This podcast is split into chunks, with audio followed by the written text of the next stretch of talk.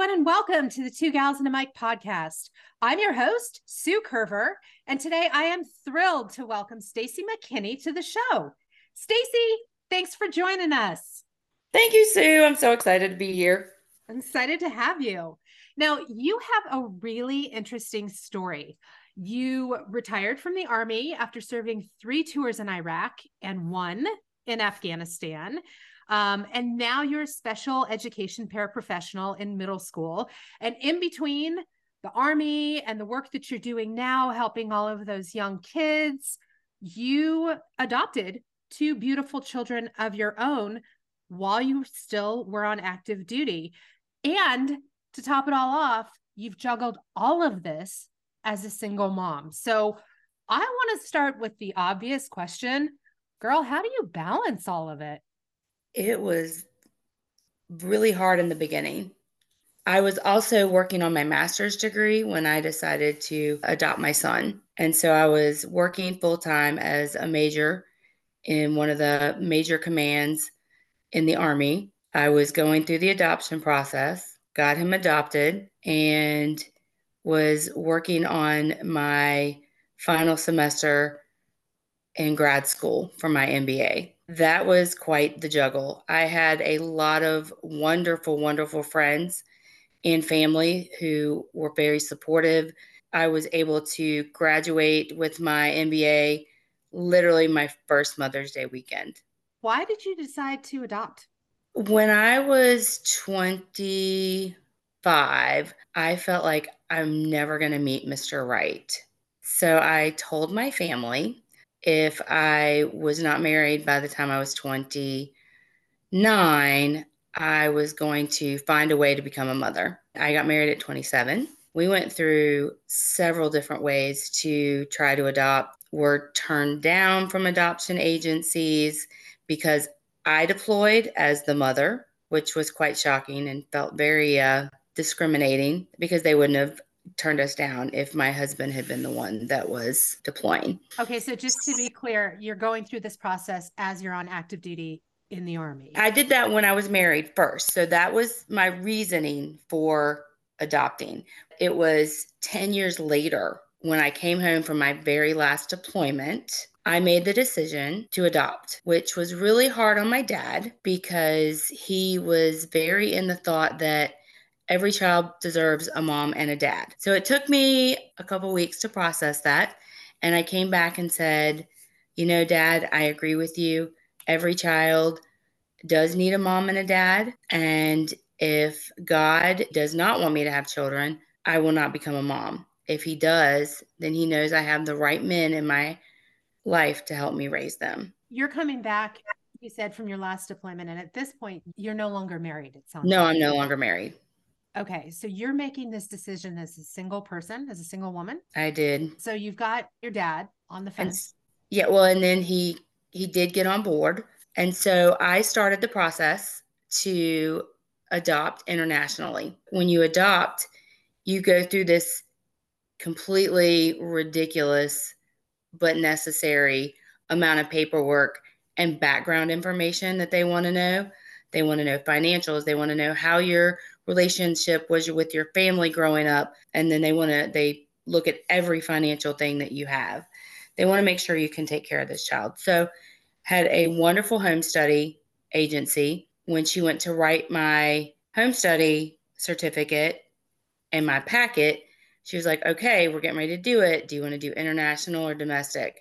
And i completely just changed like on that spot. I was like just do it domestic. Why a lot of countries will not allow a single woman to adopt. And at this point, you've already gone through 10 years of this process because you you started the thought back when you were married and then you went through 10 years you went through multiple deployments you went through clearly a divorce.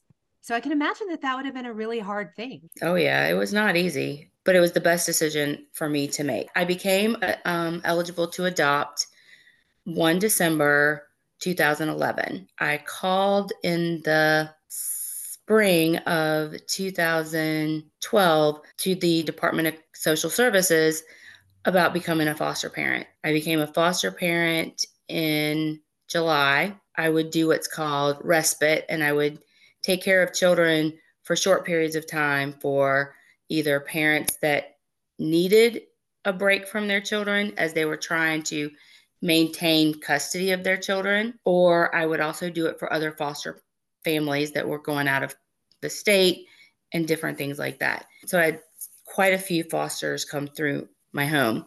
Why did you decide fostering after you became adoption eligible? Was it in your, your purview for those 10 years when you were thinking about adopting? It really wasn't. It mm-hmm. wasn't until I got back also from that deployment in 2010 that I really wanted kids in my house. I wanted to hear the laughter. I wanted to have the conversations if they were teenagers. I wanted to be that person that they could say, I know who I can go to and who I can trust. I knew I had that kind of home, even on active duty. Plus, there were no guarantees, even though I was adoption qualified, that I would find a child within a certain time frame. I, I think they're good for like 18 months. So you're on a timeline. I mean, you're you're in December, you get your eligibility. 18 months starts from that point and by t- the time springtime rolls around you're like, "You know what? I'm going to look into fostering." So now you've got kids coming in. Tell us a little bit more about that. What was it like to be a foster mom? And was it hard to see those kids leave? Well, because I was only doing respite, it wasn't as hard. Um, I had one set of boys or brothers that I would get once a month, and I felt like I was the fun aunt because we would go to arcades and we'd go uh, to the movies and we would, you know, stay up late and we'd play video games. And so that was fantastic for me. That's what I wanted. I had them for over a year once a month. I found out that Asher was going to be born a month later after I became qualified as a foster parent. That was very, very shocking. It was a friend of mine's daughter who had heard about this mom who was looking for somebody. And after I got off the phone with her daughter, the birth mom called me and we hit it off really, really quickly. She was such a cheerleader for me. She was just giving me advice because she had four older kids and he was number five at that point in time, she was also a single mom and had a son that was uh, nonverbal autistic at the time, and then three other children. I think just financially, mentally, emotionally, and physically, she just couldn't handle a fifth child. So she's a wonderful mother, and we have a really good relationship. So, Stacy, I really admire you because, to be honest with you, for a long time, I had considered fostering um, and or adoption. And I was a single woman and I could not get past my own fear of doing it. And I don't know if it was fear of feeling like I wouldn't be able to do it by myself or fear of um, messing up or inadequacy. I'm not really sure, but I just have so much admiration. How did you did you have fear? How did you get past it? My only fear was that it would never happen. It, it had nothing to do with fear of being a single parent because I have such a phenomenal support system. My sister already had two kids, so I knew I could always call her for advice. My mom was a fantastic mother, and so I knew I could call her for advice. So, does Asher know his biological mom? He has not met her. He does have a full biological sister and full biological brother and two half brothers. He has played video games with his biological siblings, both of them. But he doesn't fully know his origin story at this time. Right? Uh, no, he does. Oh, he does. My both of my children have vast knowledge of their adoption. It was not something I was going to keep from them. I made books of photos for Asher for his birth family. Now, Stacy, you just mentioned that you have another child whom you brought in through adoption as well. Tell us tell us a little bit about that one. I let my social worker know that I wanted Asher to have a sibling. He was about 18 months old when I gave that information and found out that Anna was on her way and was due in November. With foster care, it's never a guarantee. In Anna's case, it wasn't a guarantee, but it was a very high percentage that she would end up staying and being able to be adopted by me. The birth parents had already lost custody of one child to another family who we have a really good relationship with. I ended up with my daughter when she was four days old. However, we do have a wonderful relationship with the birth mom. Think we get to see her, but about once a year. So, how is it for you, Stacy, when you interact with their birth parents? What kind of emotions do you have, or is that an easy thing for you and it's just kind of natural at this point? I never had any issues with Asher's birth mom. We had, we just really had a great connection with Anna's birth parents. Now I have no issues talking to her. She's very delightful. She has a lot to say. She's just had so much trauma in her past that it's really hard to be mean or to resent. She's had a rough life too. In this case, birth mom couldn't keep children or the baby safe from birth father. And she did what was best for Anna because they both actually voluntarily signed their rights away to Anna versus the judge taking them away. So you clearly have a huge love for children. Did that influence your decision to work in special education? I'm curious about your path and what you're doing now as far as work. What's the best part of this role that you're in now, working with special education children? Funny enough, when I went in to interview for the position or for the position within the school, I was actually interviewing to work in the library. And they called and said, Hey, would you be willing to interview for these positions instead? They had three different positions available in special education. And I was like, Absolutely. I'd never done anything with special education. They're not much different than some of the kids that come through foster care because of the trauma that they already have had in their lives. But the best part is just getting to know the kids. They can be so funny. Their personalities are just hilarious. Some we get that are very, very difficult. Other kids, they're sometimes very timid, and you can pull their personalities out of them. We also send a lot of our kids with um, intellectual disabilities out to what's called general education, which is your regular English, math, and we have grades six through eight. It's it's juggling, but I have a great relationship with my teacher, a great relationship with the administration. It's probably the best job I have ever had what an interesting career path, right? To go from logistics in the Army and now you're working um, and you're pouring your heart out with all of these beautiful children. If there was one thing that you wish that you had known, whether it was as you progressed on your career path or through the adoption process or whatever, one thing that you wish you'd known then, what would it be? Can we come back to that question? So, Stacy, what's next for you? What are you thinking that you want to achieve in the next few years? I'm actually looking at potentially becoming a special education teacher. It is is a potential because where I work and the county I work with, they work with James Madison University in the special education department in taking paraprofessionals that want to become special educators and sending them through school to do that. Well, that's really exciting. How long would that take? I already have a master's degree, so I would have to go and take all just the specialized classes and pass a few specific tests. There are praxis for specific things that you have to pass. Completely achievable and definitely. Oh, absolutely. Yeah, that's amazing. So, aside from work, if you were to just think about um, personal things that you might be interested in, what's on your bucket list? I think I skied one time when I was like 18, and I would like to learn how to ski again. Uh, we live in the Shenandoah Valley, so there's lots of mountains in the Blue Ridge Mountains, and we live very close to a ski resort. So I would like to get out and try skiing again. Well, Stacy, you know that there's a lot of skiing here in Bozeman too. Right? I, know, I know. I know. know. You got to come visit, right? Okay, so let's go back to just kind of thinking about where you're at now versus where you used to be, like if there's one thing that you wish that you had known back then, what would it have been?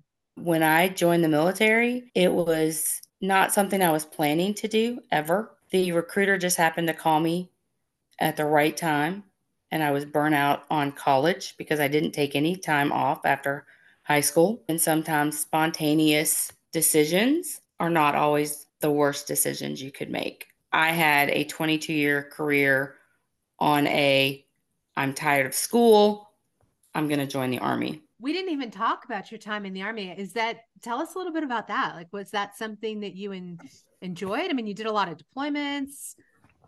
What I did. Like?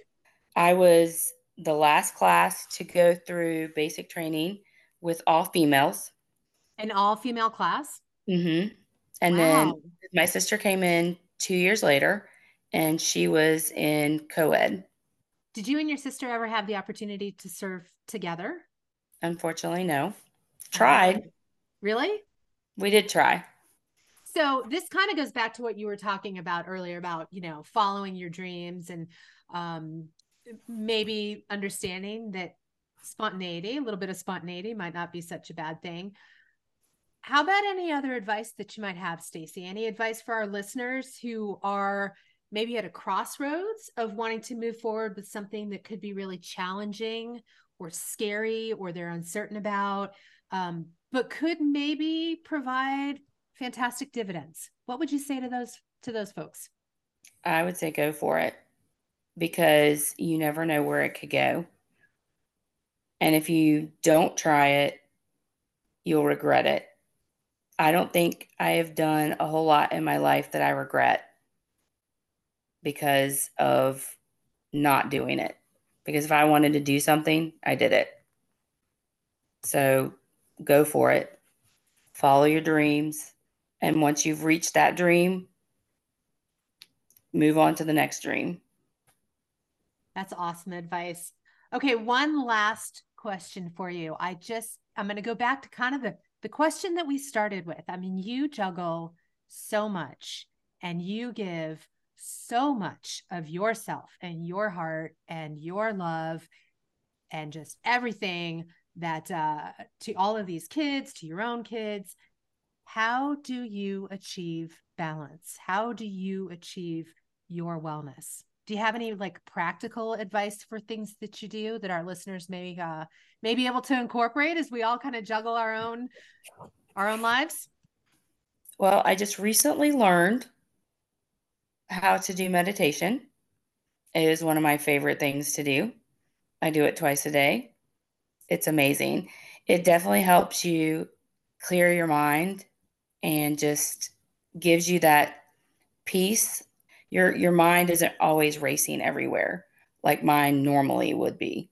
If I hadn't learned this cuz I used to ping off the walls not knowing where which one I should be doing first. Do I need to make our dinner plan. Should I be cleaning the kitchen? Should I start laundry? Or I would start laundry and not even finish sorting, and I would go to the kitchen and start doing that. So it really helps you focus on one thing at a time.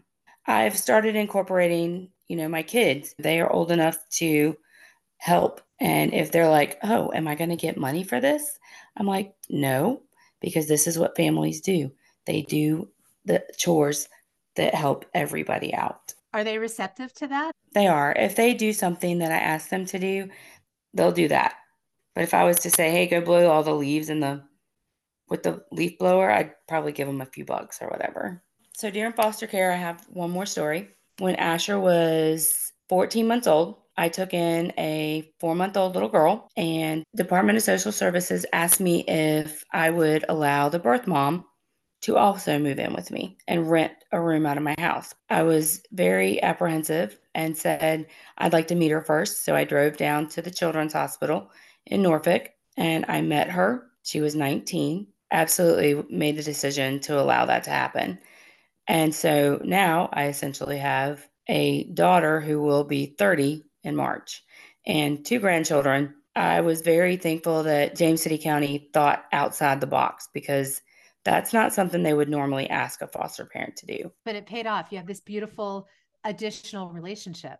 I do. And we just saw them a few weeks ago. Oh, that's amazing. I just love how you have been able to cultivate and maintain all of these relationships with people and normalize it so that they, while they may still be challenging, it's not insurmountable, right? So you have birth parents that are still in your life, you have all of these people, and you're just continuing to build your network and build your community in this beautiful way. Well, thank you, Stacy, for spending time with us and for opening up about your sacrifices and your successes. You are such a gem, and it has been such a pleasure speaking with you. So, thanks for being on the show. Thank you for having me. And thanks, everyone, for tuning in this week. Be sure to leave us a review and subscribe so you don't miss out on any of these extraordinary stories from these extraordinary women. I'll see you next Friday for another edition of Two Gals and a Mic.